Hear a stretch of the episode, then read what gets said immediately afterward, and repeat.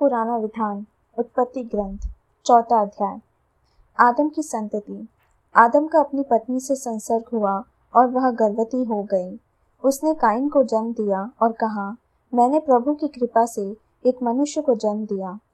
फिर उसने काइन के भाई हाबिल को जन्म दिया। हाबिल भेड़ बकरियों का चरवाहा बना और काइन खेती करता था। कुछ समय बाद काइन ने भूमि की उपज का कुछ अंश प्रभु को अर्पित किया। हाबिल ने भी अपनी सर्वोत्तम भेड़ों के पहलोठे मेमनों को प्रभु को अर्पित किया। प्रभु ने हाबिल पर प्रसन्न होकर उसकी भेंट स्वीकार की, किंतु उसने काइन और उसकी भेंट को अस्वीकार किया।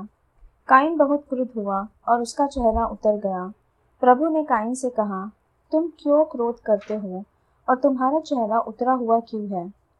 जब तुम भला करोगे तो प्रसन्न होगे, यदि तुम भला नहीं करोगे तो पाप हिंस्र पशु की तरह तुम पर झपटने के लिए तुम्हारे द्वार पर घात लगाकर बैठेगा। क्या तुम उसका दमन कर सकोगे?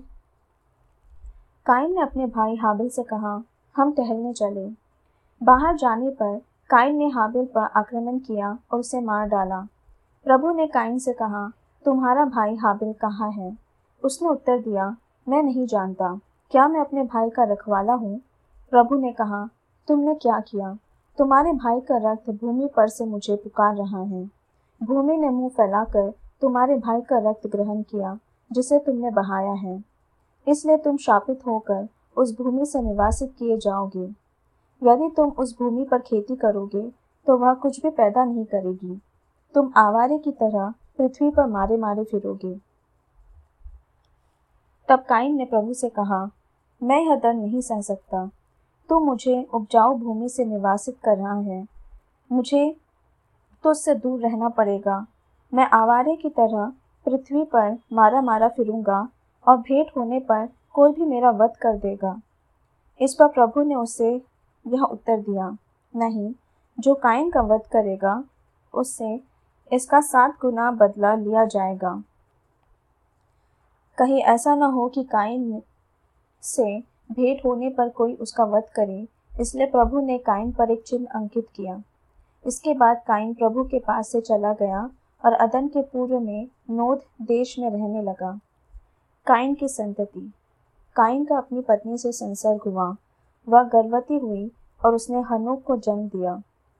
काइन ने एक नगर बसाया और उस अपने पुत्र के नाम पर उसका नाम हनोक रखा। हनोक को एक पुत्र हुआ इराद।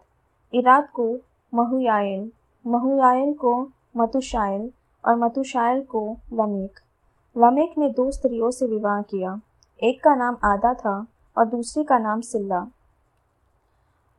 आदा ने याबाल को जन्म दिया। यह उन लोगों का मूल पुरुष था जो तंबुओं में रहते हैं और ढोर पालते हैं। इसके भाई का नाम युबाल था। वह उन सब लोगों का मूल पुरुष था जो सितार और बांसुरी बजाते हैं। सिल्ला ने तुबलकाइन को जन्म दिया। यह कांसे और लोहे की वस्तुएँ बनाने वाले सब लोगों का मूल पुरुष था। तुबलकाइन की बहन नामा थी। लमेक ने अपनी पत्नियों से यह कहा आधा और सिला मैं जो कहता हूँ उसे सुनो। लमीक की पत्नियों, मेरी बात पर ध्यान दो। मैंने उस पुरुष का वध किया है जिसने मुझे घायल किया था। उस नर युवक का जिसने मुझे मारा था। यदि कायन का बदला सात गुना चुकाया जाएगा तो लमीक का सतहत्तर गुना। आदम का अपनी पत्नी से फिर संसर्ग हुआ। उसने पुत्र प्रसव किया और उसका नाम सेत रखा। उसने कहा काइन ने हाबिल का वध किया, इसलिए प्रभु ने उसके बदले मुझे एक अन्य पुत्र प्रदान किया। सेत को भी पुत्र हुआ। उसने उसका नाम एनोश रखा। उस समय से लोग प्रभु का नाम लेने लगे।